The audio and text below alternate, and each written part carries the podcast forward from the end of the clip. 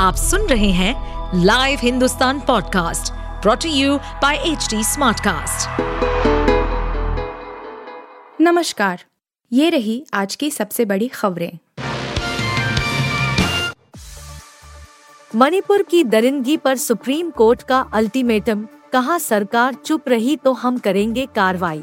मणिपुर में दो महिलाओं को नग्न कर घुमाने का मामला सुप्रीम कोर्ट तक पहुँच गया है। शीर्ष न्यायालय ने घटना पर स्वत संज्ञान लिया है और सुनवाई की तारीख 28 जुलाई तय की है। इस पूरी घटना को लेकर कोर्ट ने केंद्र सरकार से रिपोर्ट भी मांगी है और समय रहते कार्रवाई करने की हिदायत दी है। इधर, प्रधानमंत्री नरेंद्र मोदी ने भी घटना पर पहली बार प्रतिक्रिया दी है। उन्होंने आरोपियों के खिलाफ कड़ी कार्रवाई का भरोसा दिया है। भारत के मुख्य न्यायाधीश डीवाई चंद्रचूड़ ने भी सरकार से कड़े शब्दों में कार्रवाई करने के लिए कहा है। सुप्रीम कोर्ट ने इसे संविधान और मानवाधिकारों का उल्लंघन बताया है। साथ ही चेतावनी भी दे दी है कि अगर सरकार ने कुछ नहीं किया तो हम कार्रवाई करेंगे। रायगढ़ में भूस्खलन में दब गया पूरा गाँव, अब तक 10 की मौत, बचाना भी मुश्किल। महाराष्ट्र के रायगढ़ ज़िले के इशालवाड़ी गाँव में हालात सुधर नहीं रहे हैं। बुधवार देर रात को हुए भूस्खलन में गाँव का बड़ा हिस्सा दब गया था और 120 से ज़्यादा लोग मलबे में फंसे हुए थे। अब तक इस घटना में 10 लोगों की मौत हो चुकी है, जिनके शवों को मलबे से निकाला गया है। यही नहीं, अब भी राहत एवं बचाव कार्य जारी है। इस बीच बारिश की आफत फिर से बढ़ गई है।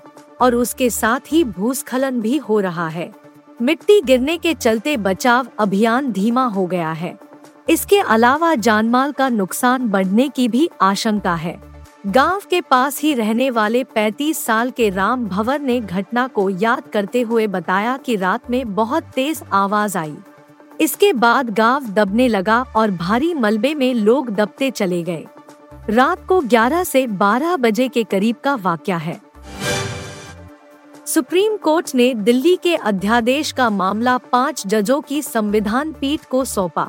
दिल्ली में अफसरों की ट्रांसफ़र पोस्टिंग से जुड़े केंद्र सरकार के अध्यादेश के खिलाफ दाखिल याचिका पर सुप्रीम कोर्ट में आज सुनवाई हुई।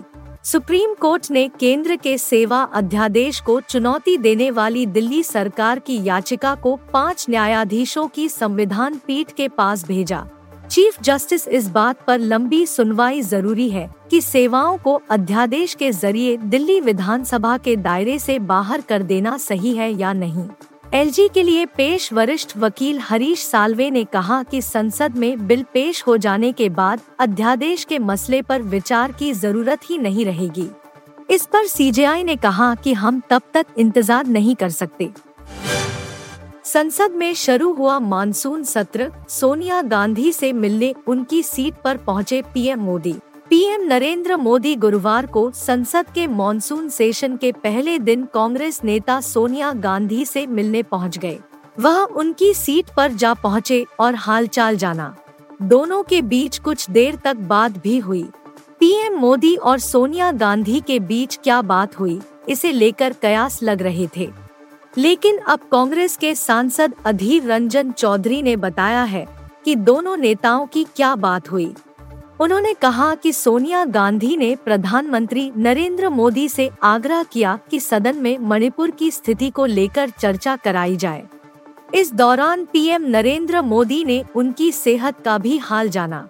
चौधरी के अनुसार सोनिया गांधी ने मॉनसून सत्र के पहले दिन लोकसभा के भीतर प्रधानमंत्री मोदी के साथ संक्षिप्त बातचीत के दौरान यह मांग की। करतारपुर कॉरिडोर पर बाढ़ का खतरा, यात्रा रुकी, रावी नदी का बढ़ा जलस्तर। करतारपुर साहिब कॉरिडोर पर बाढ़ का खतरा और बढ़ गया है। इसके चलते आज भी श्रद्धालुओं को जाने नहीं दिया गया। करतारपुर साहिब कॉरिडोर में बाढ़ का पानी आने की वजह से आज किसी भी यात्री को कॉरिडोर के ज़रिए पाकिस्तान स्थित करतारपुर साहिब गुरुद्वारा में माथा टेकने के लिए जाने से रोक दिया गया। भारत की तरफ़ से जिस जगह से श्रद्धालु पाकिस्तान की तरफ़ जाते हैं, वहाँ भी पानी भरा हुआ है। गुरदासपुर के deputy commissioner doctor Himanshu Agarwal ने बताया कि रावी नदी में जल स्तर बढ़ने के बावजूद डेरा बाबा नानक स्थित श्री करतारपुर साहिब कॉरिडोर को कोई खतरा नहीं है और यह सुरक्षित है। आप सुन रहे थे हिंदुस्तान का डेली न्यूज़ रैप, जो एच टी स्मार्ट कास्ट की एक बीटा संस्करण का हिस्सा है। आप हमें फेसबुक ट्विटर और इंस्टाग्राम पे एट एच टी या podcasts@hindustantimes.com पर ईमेल के द्वारा सुझाव दे सकते हैं।